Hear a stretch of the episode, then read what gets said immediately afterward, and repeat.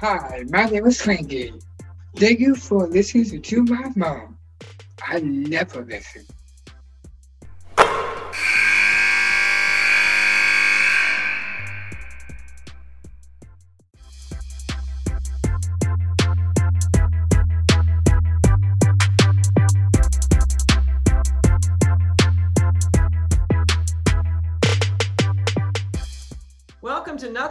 Net, and I could not be more pleased to be joined by one of the top guards in the entire country. And if you don't know who she is, you are going to know at the end of this podcast how good of a basketball player Nia Clouden is for Michigan State. Nia, thank you so much for coming on the podcast with us.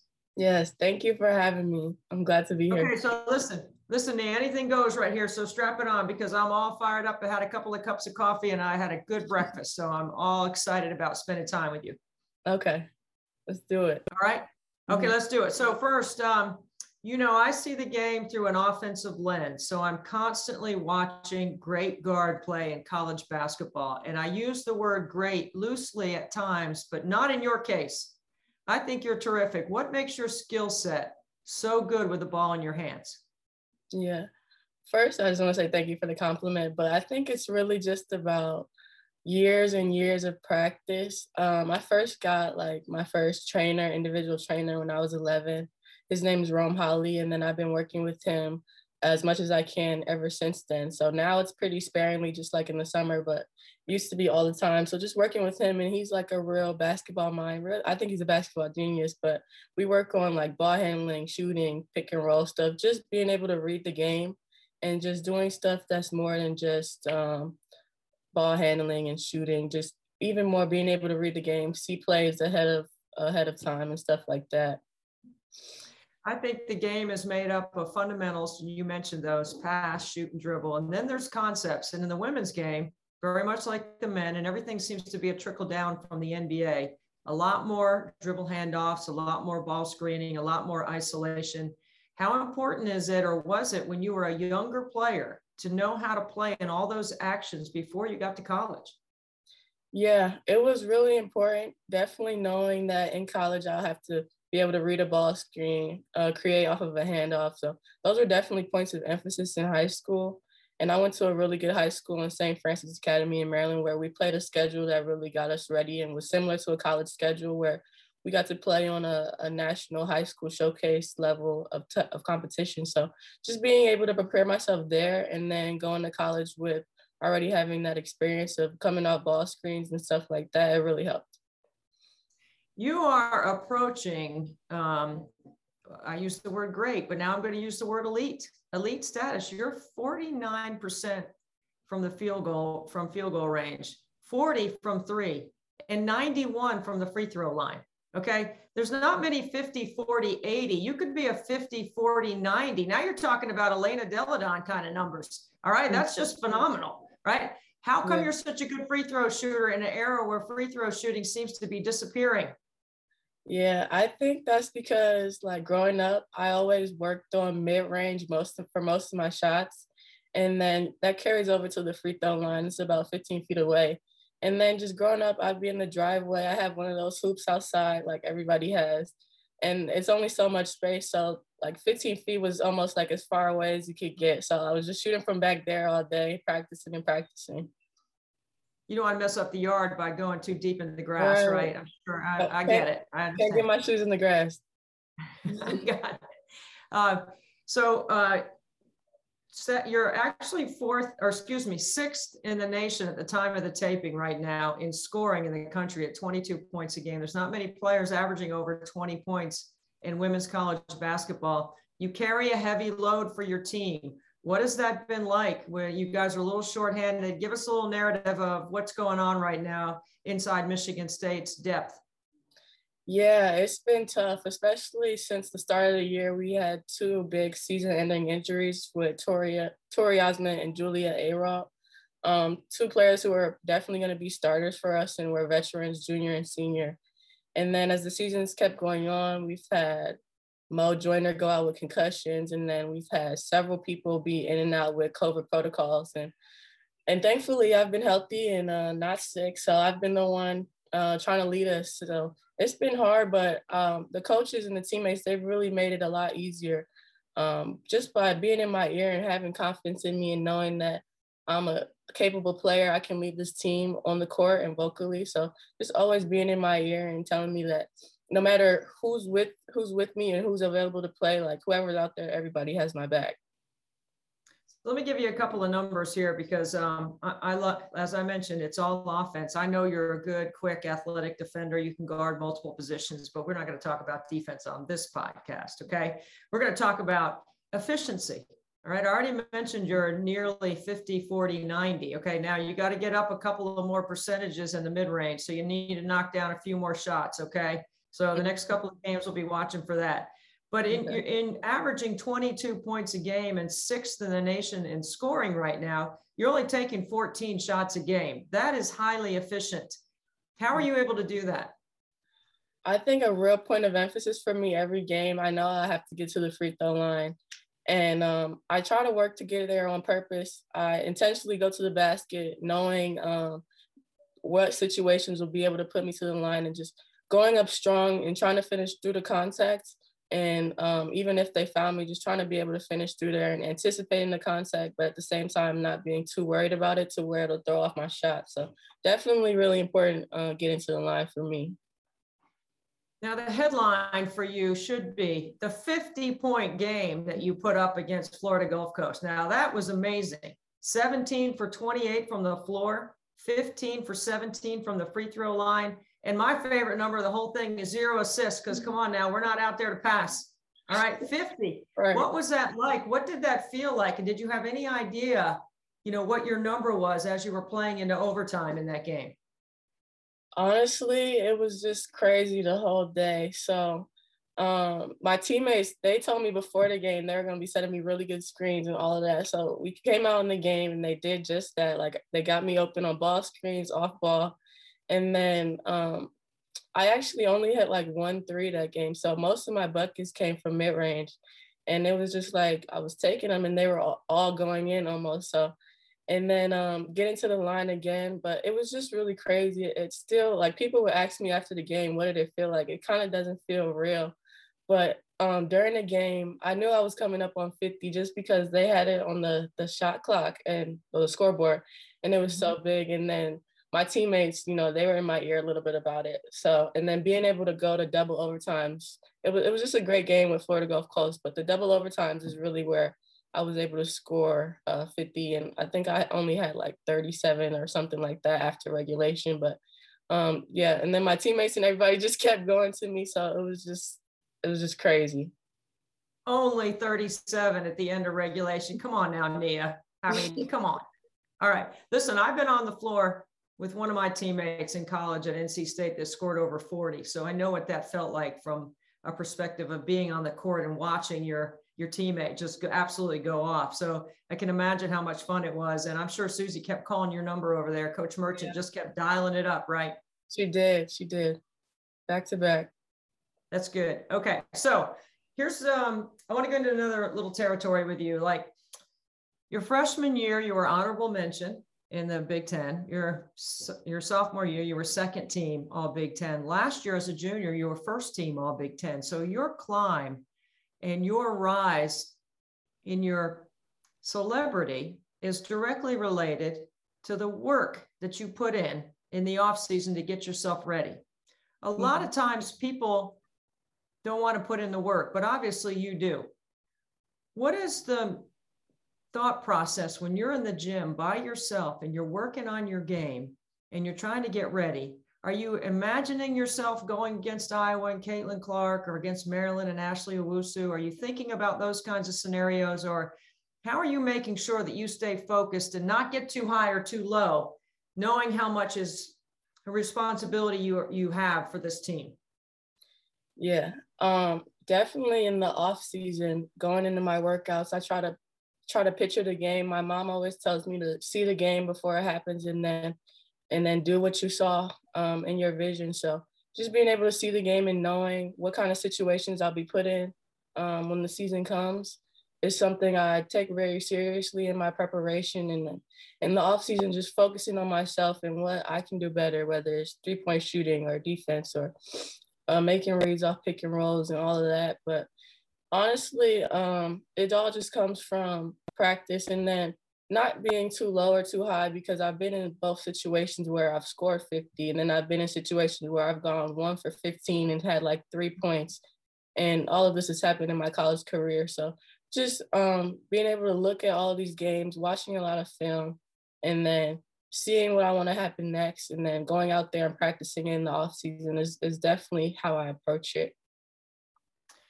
I know you have a great relationship with Coach Merchant. I, I read her post game quotes. Um, so I know how she feels about you as a player, and I know how much she cares about you as a person. That relationship has got to be critical, especially this year. And tell us a little bit about how you feel about Coach Merchant, because we know how she feels about you.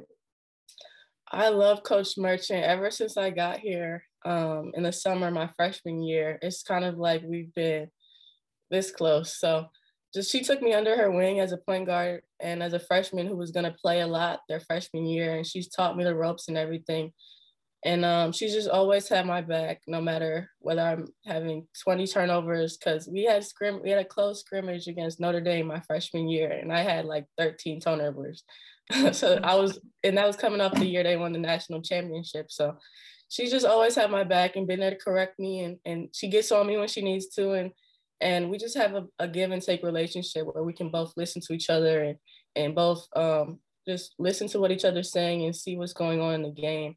And then she just takes it another level like even this year um, she just took me and her. We both went on a trip to minnesota to go see the minnesota lynx and watch aerial powers play and just spend some time together before the season. So um, she's always really cared about our relationship as head coach and point guard and so have i and uh, it's honestly really special what did you learn about Coach Merchant on your trip to Minnesota to watch former Michigan State great Aerial Powers play? Honestly, the biggest thing I learned is like she's a lot of fun. Like we got to just have a lot of fun on the trip. Um, go to restaurants, go to brunch, and have fun at the game. We it wasn't anything too serious, but I just got to learn um, about her more as a person, and just she's a lot of fun, and especially when situations aren't as serious as they are now during the season. Oh, she's a lot of fun. You just wait till you graduate and find out how much fun she is. That's what I keep hearing. yeah. Oh yeah. She's she's definitely one of the fun ones out there on the road. Um, so you are a combination to me of analytics and instinct. And it's a brilliant combination. I say the really best guards, especially point guards, answer what I call the three W's who to get the ball to, when, and where. You have the ball in your hands a lot. So let me take you through a, a, couple of strategy type things that I'm curious about how you and Coach Merchant would handle these situations in a late game, because now we're in conference play and everything is a late game situation, right? Because the game shrinks and teams know each other so well. Everyone in the Big Ten knows all about your scout. You know, it's just it's just that challenging now to win in conference play. So in a late game, do you want to screen or would you rather go one on one? Um, I would usually say I want to screen, but um, ever since I had 50 points, people have been playing my ball screens like really crazy, sending traps, hedges. Um, so now I would probably say one on one just to have more space and eliminate the chance of like a double team or a trap or anything like that. In the women's game, inside a minute, we have the opportunity to advance the ball with a timeout that's not always something that you have to do because you have incredible speed with the ball in your hands and you're a 91% free throw shooter. Are there times where you and Coach Merchant decide, you know what, we're not going to call timeout here, we're going to inbound it and play the full length of the floor? Mm, honestly, we usually try to go for the timeout to advance it.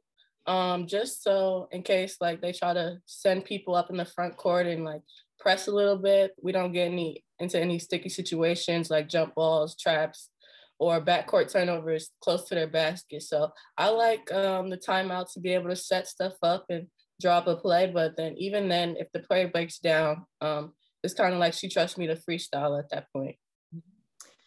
I know that you can play with three or four fouls late in the game because you've you've done it. Uh, you've proven that you can play with foul trouble, and we know you can't get in foul trouble, Nia. Right? Just let them score. You, know, you can get and one on the other end. So mm-hmm. don't worry about Coach Merchant telling you to get in the stance. All right, just just keep scoring. All right? mm-hmm. Just kidding. Honestly, she's probably gonna be, yeah, you can tell her. She'll she'll appreciate it. Um, if you're up, let, let me ask you this: If you have fouls to give, we don't really want you being the one to give the foul, but there might be a time where in the game you might have to give one, especially late. If and that's part of the reason why you can't be in foul trouble, right? Uh, right. Uh, how, what's your what's your philosophy on understanding how to do that? Because I know you practice it. Mm-hmm. Yeah, we were kind of in a situation like that our last game against Nebraska. I had four fouls, so I wasn't able to do that. But if I didn't, I um I like the the fouling and then um and then um, either putting them to the line if we're up three or like just having them restart their play or draw something new up. Um, I like it just because it, it, throws them off balance a little bit and uh, they're expecting to go run their play and score, but you kind of like throw off their timing. So I like it. Sometimes coaches have a philosophy about this up three. Do you foul? Do you not foul at the end of a game or end of the quarter for, for women's basketball? What do you think about that? Um, I think it's really risky, and I think it depends on a lot of things. For us, I wouldn't be like adverse to doing it because even if they make the two free throws, I'm confident enough. Like if I can get the ball, I can make the other two free throws on the end. And then even if I make one out of two, I'm confident that we can get a stop or I'm willing to take the risk. So I think it's it's really risky and it's it's 50-50. It just depends on situations, right? Who who it yeah. is, so you have enough rebounders on the on the uh, free throw line, that kind of stuff. Okay, that's good. That's excellent. Okay, um, how do you and I get on the Suzy Merchant radio show? Mm-hmm. I mean, I called in one year as a surprise. I wasn't an invited guest. I just kind of, you know, showed up. Mm-hmm. How do we do that sometime? You and me just show up on the radio on Suzy Merchant show. Can we just take it over one day? Yeah, I think you're gonna have to come up here to East Lansing and we'll just crash the party, go on mm-hmm. live with no no calling, no, It's like a real surprise, and just we'll take it. over. What is your relationship with Tom Izzo, the head coach for Michigan State on the men's side? I personally love him. I think he's unbelievable. Uh, he's a credible guy. He's accessible, and I love watching his teams play. What's your relationship with him? Honestly, it's basically like I'm a fangirl. but I see him here and there. Like I don't get to talk to him too much, but I see him here and there. And he's come and talked to the team a couple times and have like gave us words of wisdom, which was really nice of him and stuff. But I really kind of like a fan. I see him as kind of like a celebrity walking through, but and um, I was trying to watch his practices, see how he coaches, and then see how the guys play and stuff. But it's just good having him around because you know the the standard that he brings to Michigan State basketball. He's been doing it for a long time, and and exactly how he is on TV is how he is in person and how he is in practice. So he's just a, a real guy. He really is. He's really a great study.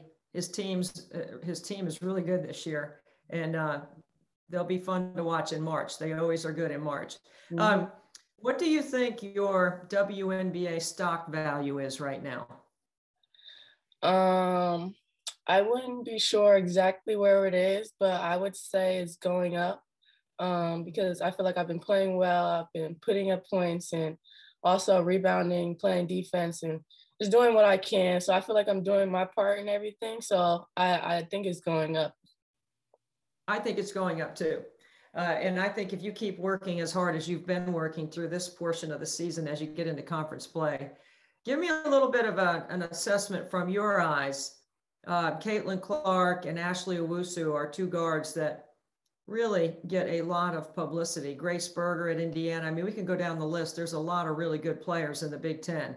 Um, just sort of give me your scout on Caitlin and uh, on Ashley. Yeah, Caitlin Clark, she's really she's a tough matchup. Um, she can score from anywhere on the court. She has vision like crazy, and her teammates they do a really good job of making themselves open and available. And and when they get the good pass from her, they finish. So um, she's just a really good all around player. She's um, I noticed playing her this year in her second year, she's become even more of a leader for them on the team. But yeah, she's just a she's a killer for them, and uh, she's a really great player. And then moving on to Ashley, she's a great player also. I got to play against her in high school a little bit. That's both being from the DMV area. Um, but she's she's like a real a hooper. She's a big guard. She uses her size, gets to the basket, and finishes well. She's also a great passer, and gets to the line. Um, just really similar to Caitlin Clark in the way that they can both score and pass. That's what I would say are their both biggest takeaways from what I see. Well, I think you're right up there in uh, the list of top guards in in the Big Ten for sure. And on the national stage, I think it's, I think you're you're not behind the curtain like you have already opened up the curtain and people are watching so the spotlight is on you um, this season and certainly the WNBA coaches I know are aware of your game Nia uh, I want to ask you about you know Suzy's court at her house. Like she's got a court in the house right? I mean like when you go over there do you play horse? Do you play pig with the boys? What do you do? I mean can you beat those two kids her two sons? Yeah easy. I can beat her kids um, but yeah, we play we play all kinds of games, whether we play like two on two, three on three, or it's just like a half court. So we usually play that or horse or um, knockout or lightning, whatever they call it. They call it lightning up here, but where I'm from, it's called knockout. So what um, I call it, lightning. Yeah, I don't know about lightning. I've not heard that before, but knockout is our game, right? Uh huh. Yeah, that's yeah. that's usually the the favorite one we play out there. But her court, her house is so cool. Like she has a a pool, a volleyball, a beach volleyball court, like a basketball court. Like it's just crazy. A movie theater. Love going how to her you, house. How do you get a membership to the Suzy Merchant Country Club? It is a country club for real. They they have enough space to put some golf holes out there. we need to get her on that. She needs to add some holes out there and play some golf. Then I'm coming to East Lansing he gets the mm-hmm. golf course in the backyard or gets a little par three back there, you can count on it. I'm I'm in for sure. Yeah, definitely come during yeah. summertime. Right now, I'm gonna no good. Too cold. Yeah, I checked the weather. It's 25 degrees and it's sunny, but it's going to snow tomorrow. So yeah, and it's luck. already it's already like a foot of snow out here. yeah, not for me, Nia. That's not for me. Uh, I tell you what, I am so glad that you took the time. Thank you for giving us a chance from your busy schedule to be able to spend some time with nothing but net. And I, I wish you well as the season goes on. We're going to keep an eye on you. Yes, thank you for having me. I had fun. You are fun, and it is fun having players like Nia Clouden, a 5'8 senior from Michigan State last year, first team All Big Ten on the Nancy Lieberman watch list and more to come this season. Keep an eye on Nia Clouden Michigan State. Thanks a lot, Nia. Thank you.